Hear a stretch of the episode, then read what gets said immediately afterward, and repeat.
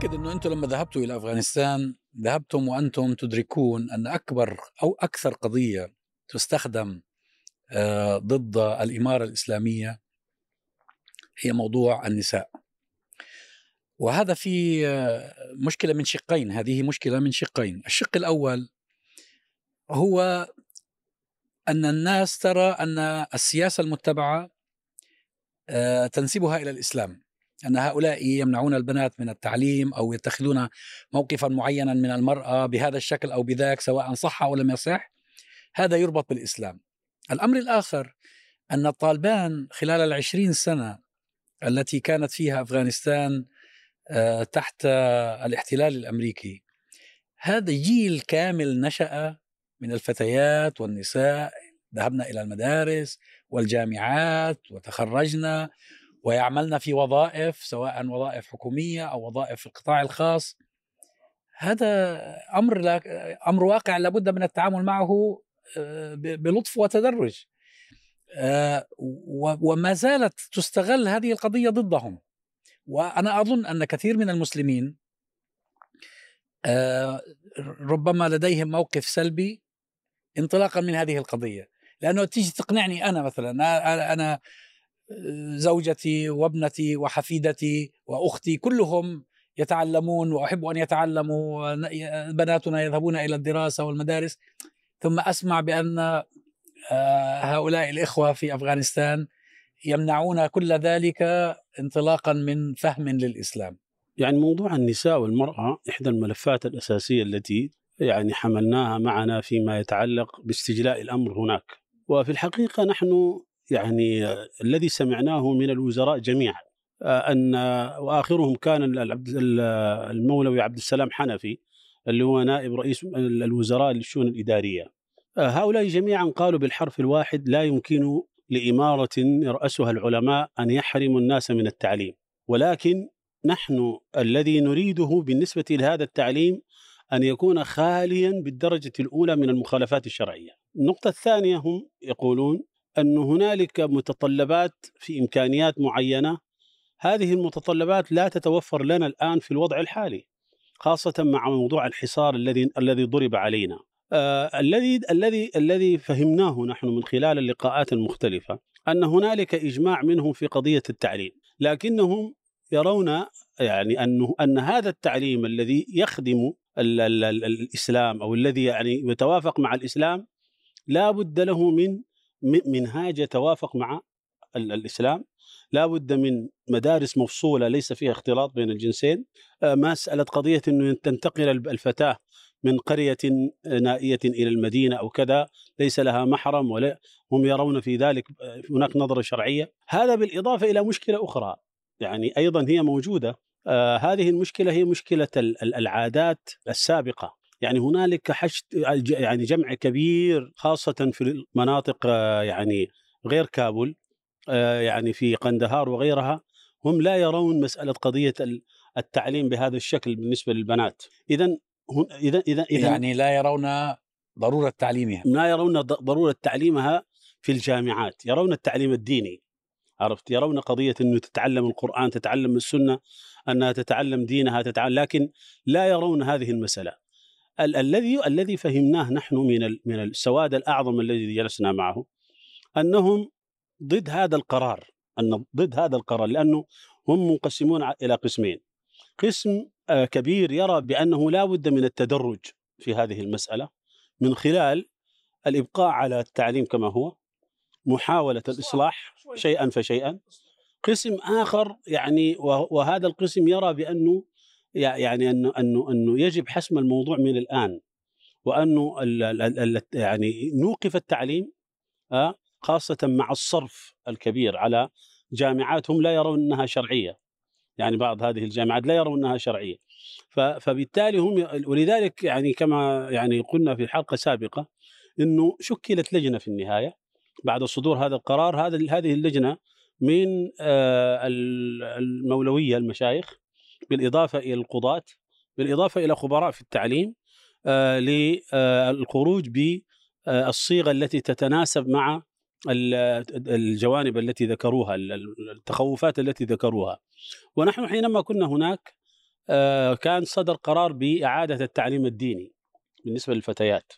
التعليم الديني فين يعني؟ وين بيعلموهم التعليم الديني؟ في المدارس والمعاهد المدارس. والمعاهد وغير ذلك. متخصصة في التعليم الديني نعم فقط. التعليم الشرعي دكتور يعني. أنا في تقديري والموضوع والله أعلم. مسألة التعليم يعني أنا أقسمها بالشكل التالي. اولا كموقف داخلي أكثرية القائمين على الشأن يرى ما الذي أراه والذي تراه. أنه لا بد من التعليم وإذا ما أردنا أن نغير لا بد أن ندرج في نتدرج في التغيير. اثنين هنالك فئة من المسؤولين. ولهم ثقلهم وإن لم يكن ثقل عددي وإنما لهم ثقل نوعي. يعني التعليم عندهم للمرأة ليس مسألة ذا أهمية وبما أنه يخالطها بعض الإشكاليات الشرعية هو يود أن يتخلص منها. هذا موجود وهم يشكون منه أنفسهم. ها. ولذلك لا شك في موقف خاطئ كقرار مأخوذ تجاه التعليم. الآن ما الذي حمل عليه؟ عندما أنت ترى أن هؤلاء يحدثوك أنه حمل عليه مخافة أن أقع بإشكالات داخلية على ألا أتركه ماض على هذا الشكل وإنما أعمل على التغيير شيئا فشيء. فنحن هذا الذي جعل عندنا شيء من الاطمئنان أن الأكثرية من المسؤولين هو يوافقنا الرأي في ضرورة التعليم ضرورة التعليم. وإن وجد بعض المسؤولين لا ليست ذات أهمية كبرى عنده أن يتحقق التعليم أو لا يتحقق. وهم لا يريد أن يكون عندهم في هذا انشقاق أو اختلاف جوهري ينعكس على جوهم الداخلي. يقول لك نحن سنعمل شكلنا لجنة هذه اللجنة ستدرس الموضوع ولا بد أن تخ... أن ترجع ب إعادة التعليم من جديد. الآن أنا رأيي دور الأمة في هذا الموضوع. إذا كنا نسمع من الأكثرية هذا وخاصة بعد ما رأينا وسمعنا بأنفسنا الذي أراه أن الطريق لإعادة التعليم. إحنا في حديثنا بوسائل الإعلام وأنا قلت هذا لإخواننا في مجلس أمناء الاتحاد العالمي عندما بحثت هذه القضية. هل غرضنا أن نشهر بإخواننا لهذا الخطأ؟ أنا أقول عنه خطأ. هل غرضنا أن نشهر بإخواننا بسبب هذا الخطأ؟ ولا غرضنا أن نغير هذا الخطأ ونحوله إلى الصواب؟ إن كان غرضنا التشهير فنعم ينبغي أن نصدر بيانات ونطلع بوسائل الإعلام ونقول في خطأ. لا لا أما إذا كان غرضنا تشهيره. التغيير وهو ما ينبغي أن يكون فالطريق إليه غير الذي يحاول البعض هو فيه. إحنا إحنا واجبنا نحن واجبنا أن نسند إخواننا. بالضبط. ولذلك ونريد الطريق أن يساعدوننا في الدفاع عنهم وعن مشروعهم. بالضبط. الآن هذا القصد. الطريق إلى هذا الموضوع يكمن أولا أن يكثر الزائرون والناصحون بلطف. ثانيا أن نضغط على البلاد الإسلامية وعلى أهل الخير. أن يوفروا أسباب التعليم. يعني بعض الشروط نحن نؤيدهم عليها. إن والله نحن نريد فصل. وهل نحن هناك في نعمة كبرى في عملية ال- ال- التعليم المختلط والعري ولا هل هذه هذه مخالفة شرعية؟ هم يطالبوا بزوالها. وأنا الحقيقة أطالب بزوال هذا في كل بلاد المسلمين. وأسعى أن تتغير في كل بلاد المسلمين. ويكون عندنا تعليم شرعي من شرعي يعني بمعنى منسجم مع الشرع. أما بكل أنواع التعليم. منسجم مع قواعد الشرع نقدمه لبناتنا ولأبنائنا والحقيقة الخلل الشرعي أنا هاي أخذه عليهم إنه عندما يكون خلل شرعي في المناهج هذا لا ينعكس على بناتنا فقط وأيضا أبنائنا ينبغي أن أن نصرف طيب عنهم التعليم المتجاوز للحدود؟ الشرعية ما؟ هذا ما ينبغي أن يكون فعلا ينبغي أن نصرف عنهم الطريق إلى ذلك يا دكتور وأعتقد المشايخ. الطريق إلى ذلك هو أن نحرض وأن نحرك على دعمهم على إقامة المدارس على إقامة الجامعات التي يديرونها وفق قواعد يرونها يعني لو راح واحد شرعية. اليوم لو راح راح واحد اليوم وقال لهم أنا عاوز أبني جامعة للبنات. مباشرة يفتحوا له عرضنا سيوافقون؟ هذا هذا الذي تفضلت به نصا عرضناه عليهم. أنا أريد أن أذكر لك تسلسلا في الموضوع. الأمر الأول. تسأل به خبيرة نعم الأمر الأول. لا يوجد في أفغانستان ولا أي عالم من علماء الدنيا يقول أن لا يجوز تعليم البنات. وقلت لهم وهذا قيل في مكتب وزير الخارجية أمير خان متقي. كلمة كتبته أنا في ال- الجزيرة وقالوها هم في المكتب. لما عرفوني قال هذا الشيخ الذي قال لو أن أمير المؤمنين قال بعدم تعليم البنات سيخرج له كل علماء العالم يقولون له أخطأت هم الذين يقولون هذا في مكتب وزير الخارجية لا بس وزير الخارجية بنفسه نعم. قال إيه. وأنا سأكمل ووزير الخارجية بنفسه أمام الملأ قال هذا قرار لا يمكن أن يدافع عنه يعني من يدافع عنه ليس له حجة أمر الثالث أنه هذا القرار وإن صدر فهو صدر عن أنه قرار مؤقت. يعني لا يوجد قرار يقول بمنع البنات من التعليم وإنما هذا منع مؤقت. لذا كما تفضل الشيخ محمد عبد الكريم أنشئت له لجنة ولها مدى ثلاثة أشهر لتبت في هذا الأمر. الأمر الذي بعده إحنا التقينا وزير التعليم ووزير التعليم العالي. التعليم عندهم على مرحلتين المعارف اللي هي ما قبل الجامعة. التعليم العالي هو ما بعد الجامعة. وزير تعليم ما قبل الجامعة وزير المعارف قال إمارة يقوم عليها العلماء لا يمكن أن تمنع التعليم. هذا وزير المعارف ويقول التعليم حق للرجل والمرأة على سواء. هذا أمامنا جميعا. رئيس التعليم العالي اللي هو عنده ال- الملف وهو يعتبر أنا أقول يعني الإمارة الإسلامية ليس فيها صقور وحمائم وإنما فيها صقور ونسور. فهذا من الصقور. الحمائم مش حلوين هاك الواقع أنا برفع لك الواقع. واقع. وارفع لك الواقع. قالوا هذا من الصقور. أول ما تكلم معنا وهو رجل عالم حديث وعلى مكتبه كاتب المحدث وليس الوزير واللي هو ليه تصريح مفبرك خاطئ اللي هو قال لن نرجع عن قرار التعليم حتى لو ضربنا بالطائرات والدبابات. هذا كلام كذب. لم يقله. لم يقله. هذه ترجمة مفبركة على لسانه. هو قال أنه لا نمانع في تعليم البنات. قد نختلف في الحكم بين الواجب والمندوب أو المستحب وقد نختلف في التخصص بين فرض العين وفرض الكفاية. هل تتعلم التعليم الفتيات أم تعلم طب النساء؟ قال هذه في أمور التخصصات. قال لكن عندنا مشاكل لوجستية لابد أن تحل. نريد أن نفصل بين البنات والبنين لأن هذا تعليم مختلط ولا يجوز شرعا. نريد تنقية المناهج نريد أن الاحتلال وأنت تدري وكل من يعرف أن الاحتلال في أي بلد قديما وحديثا أول ما يضع بصماته يضعها فين؟ في التعليم من أيام دانلوب والحملة الفرنسية في مصر فعملوا في التنسيق بين الجامعات البنت اللي من هيرات تروح كابل واللي من كابل تروح غزني يقول قالوا لماذا؟ لماذا تشتيت البنات بين الولايات؟ والجامعات الخاصة في أفغانستان أكثر من الجامعات الخاصة في كثير من الدول العربية. جامعات خاصة متعددة. يقول هذه تحتاج إلى نظام وبعضها تعليم نسوي خالص. لأنها نشأت في ظل الاحتلال. هذه الآن كلها موقوفة؟ الآن أوقفوا تعليم البنات تعليم الجامعي. والدليل أنهم لا يمانعوا تعليم البنات كقضية أنه ونحن هناك التعليم الشرعي رجع. الذي يمنع تعليم البنات يمنع التعليم كله لكن بما أنه التعليم الشرعي منضبط حسب ما يريدوه من شروط فالتعليم الشرعي موجود. النقطة الأخيرة أنه توجد عادات قبلية وبدوية وكانت موجودة في كثير من الدول العربية. حتى أنه المولوي عبد السلام حنفي وهو من أحد يعني كبار رجال الدولة قال توجد عندنا عادات تخص التعليم وقال كده بين قوسين بالعربي قبيحة. هؤلاء رجال الدولة. يعني بعضهم قال لي أنه في الريف الرجل الأفغاني قد يرى لا تعليم الولاد ولا البنات. لماذا؟ أنه يحتاجهم في الحقل. وبعضهم يقول ابني ليس عنده حذاء. كيف يذهب إلى المدرسة؟ وقالوا أعطونا المليارات أموالنا التي عند الأمريكان ننهض بالتعليم. فعرضنا عليهم. لو أن تركيا بنت جامعة أو لو أن قطر بنت كلية أو لو في مساعدات معينة تأتي لتعليم البنات قالوا نبدأ في هذا على الفور. هي آخر شيء بس؟ أنه بعض يقول لك ربما قالوا لكم هذا لأنهم يحبونكم وتحبونهم. لهم جريدة رسمية تصدر باسمهم شهريا متحدثة باسم الإمارة الإسلامية.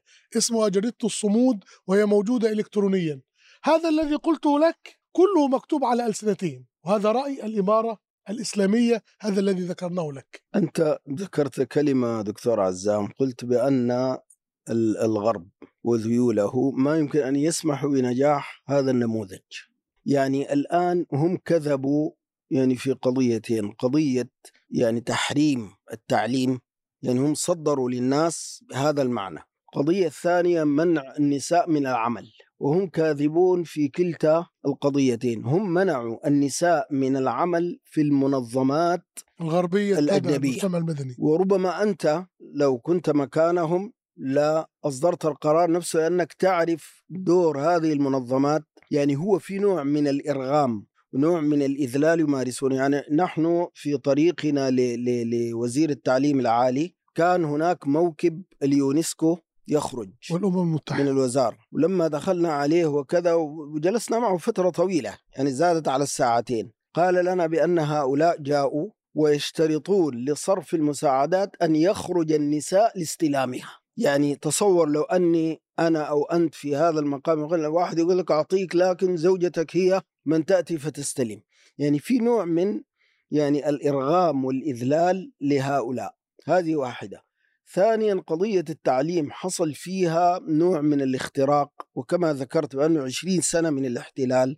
ما يمكن أن يكون تعليما من أجل أن ينشئ أمة يعني مستقلة أو عزيزة أو كذا. يعني مثلا هناك جامعة نسائية متخصصة من ال- الغفيرة إلى ال- المديرة. لكن هذه الجامعة من من قام عليها؟ من أشرف على إنشائها زوجة أشرف غني. ما ماذا تتصور من جامعة كهذه؟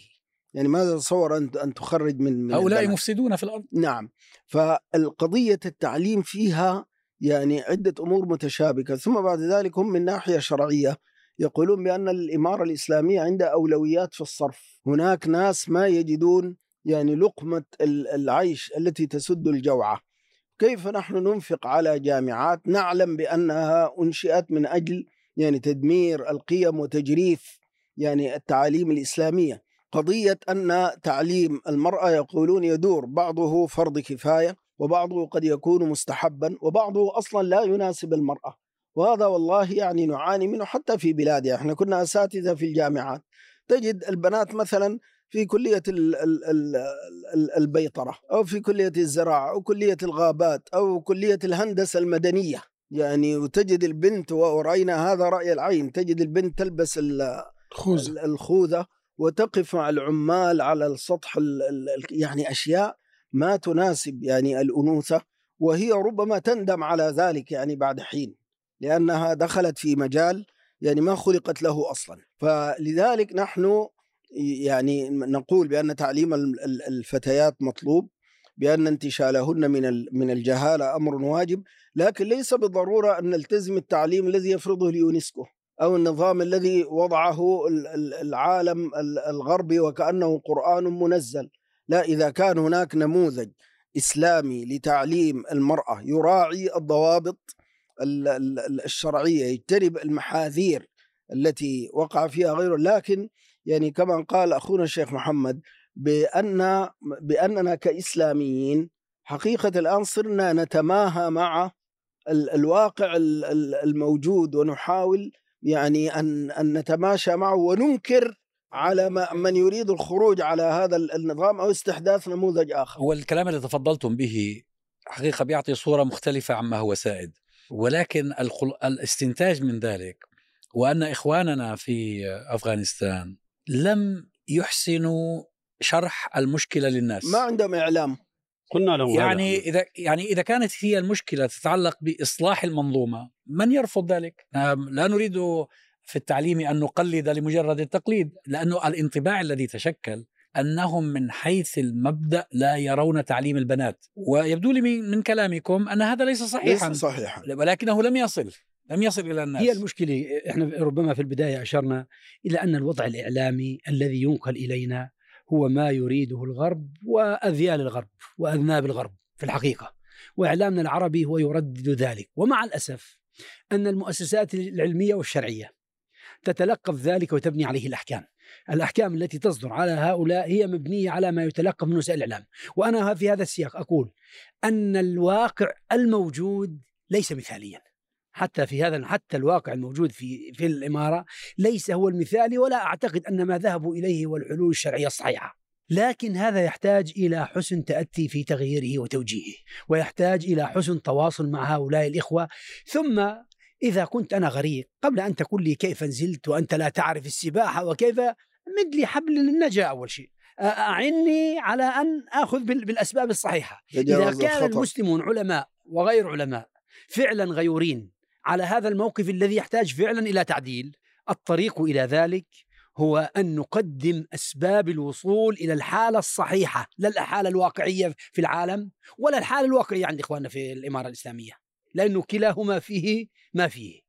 لكن أعنهم بالعطاء وبالتشجيع وبإعطاء الفرص لأصحاب الإمكانات بل مبادرات الدول فتاوى العلماء التي بدل أن تركز على خطأ منع التعليم فقط تركز على كلا الأمرين خطأ التعل...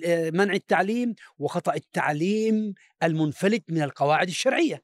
عندئذ يشعر هؤلاء أنك أنت تفتي فتوى صحيحة معتدلة. انك منصف. نعم وأنك منصف. لا ان تتسلط على خطئهم وأنا أقول خطئهم. فتركز عليه كل فتاواك وتغض الطرف عن الأخطاء المحيطة التي أدتهم إلى هذه النتيجة. وما ذكرته دكتور عزام في موضوع قضية لماذا هم لم يشرحوا هذا الشرح الوافي فيما يتعلق بالمبررات التي أدت بهم إلى إيقاف التعليم.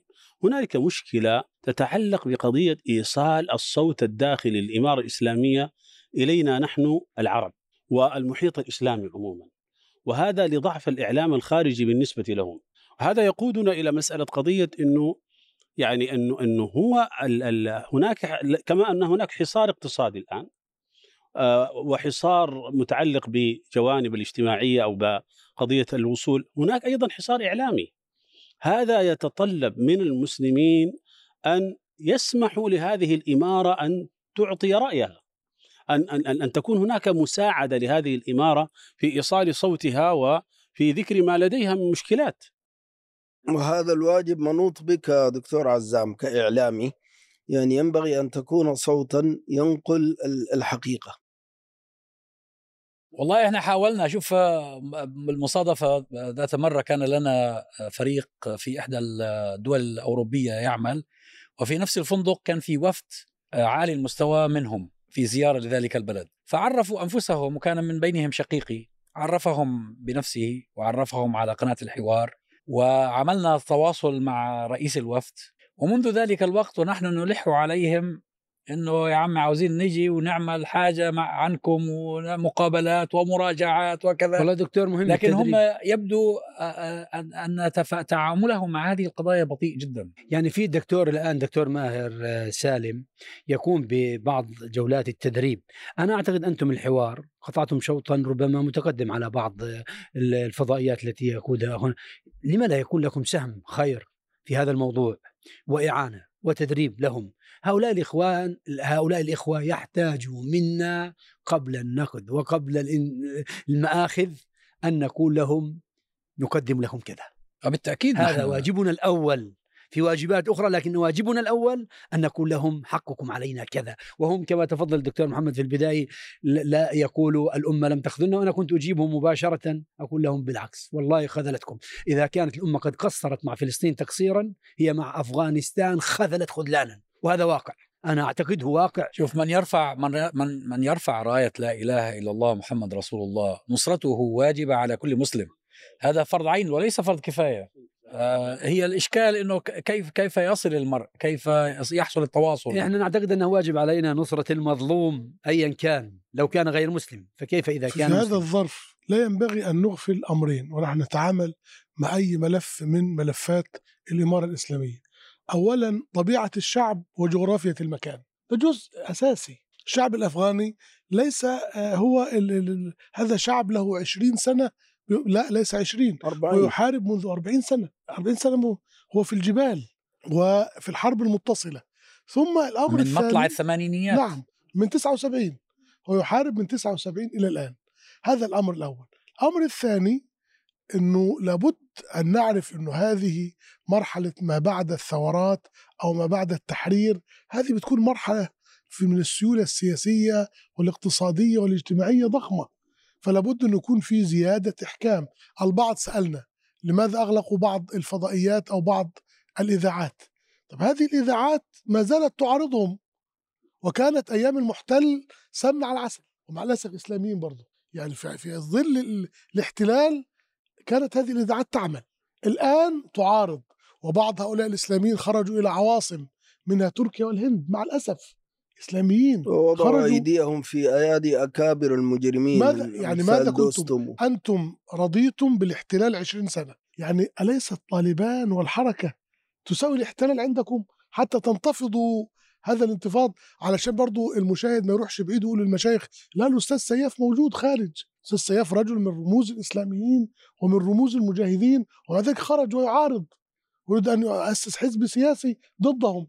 فلما يأتوا هم ويغلقوا قنوات الأستاذ سياف أنت عايز تبقى بره تعارض قنواتك جوه ويسقطوهم كما اسقطوا مرسي؟ والله لو عملوا كده يبقى هم الخرفان مش مش مش غيرهم يعني. بعدين سبحان الله أنت يعني هذه يعني حركة هي يعني استردت الحكم بال يعني ب- بالقتال يعني لمدة 20 سنة أليست هنالك استحقاقات لحركة أخرجت هذا المحتل الذي جلس 20 سنة ها؟ واستطاع أن يحرر البلاد وأن يحكم قبضته على كل هذا ما في استحقاقات سياسية لهذا ال- لهذا الذي وصل إلى هذا الظفر وهذا النصر تضحيات. يعني أنا أنا أقول لماذا؟ لأنه في بعض الإسلاميين يعني عندهم أحلام وردية يريدون من مثل حركة آه، كحركة طالبان انتصرت على هذه الجيوش يريدون منها أمورا لا يطلبونها ولا عشر معشارها معشار منها من الأنظمة. للأنظمة الموجودة هذه. ما مش معقول. ولا طلبوها من أشرف غني. يعني مش معقول. يعني الآن انت أنت, أنت ماذا ما هو ماذا يريد؟ يريد يقول يجب أن يفتح الباب. ماذا كان ماذا كان رأي الحركات الإسلامية هذه والدعاء والإعلام؟ ماذا كنا نعرف عن التعليم أيام أشرف غني وكرزاي؟ لماذا الآن كل شاردة وواردة في أفغانستان لابد لها من بيان ولابد لها من مؤتمر ولابد لها من فتوى؟ هل نفعل ذلك مع التعليم التركي؟ هل نفعل ذلك مع الجامعات المصرية وما فيها من زواج عرفي وزنا التلاميذ؟ يعني لماذا لا نتحدث عما يحدث في الجامعات من زنا التلاميذ والزواج العرفي؟ المشكلة الآن المرأة المعتقلة في مصر. كم مرأة معتقلة في مصر؟ هل المرأة الأفغانية فقط هي المرأة المظلومة والمرأة الفلسطينية؟ مرأة الروهينجا والمرأة التي في السجون المصرية؟ لا وهناك منكرات يا دكتور عزام. الآن تقام بإشراف أنظمة وتجد الناس ساكتين. يعني هناك منكرات مجمع عليها لا يختلف عليها يعني مسلمان. من جنس إنفاق الأموال الطائلة في جلب ال- الفنانين والفنانات من أقاصي الأرض ورصد الجوائز وحشد ال- البنين والبنات في في اختلاط يعني مزري يعني يعني يخالف حتى التقاليد ال- الكريمة دعك من من التعاليم الشرعية.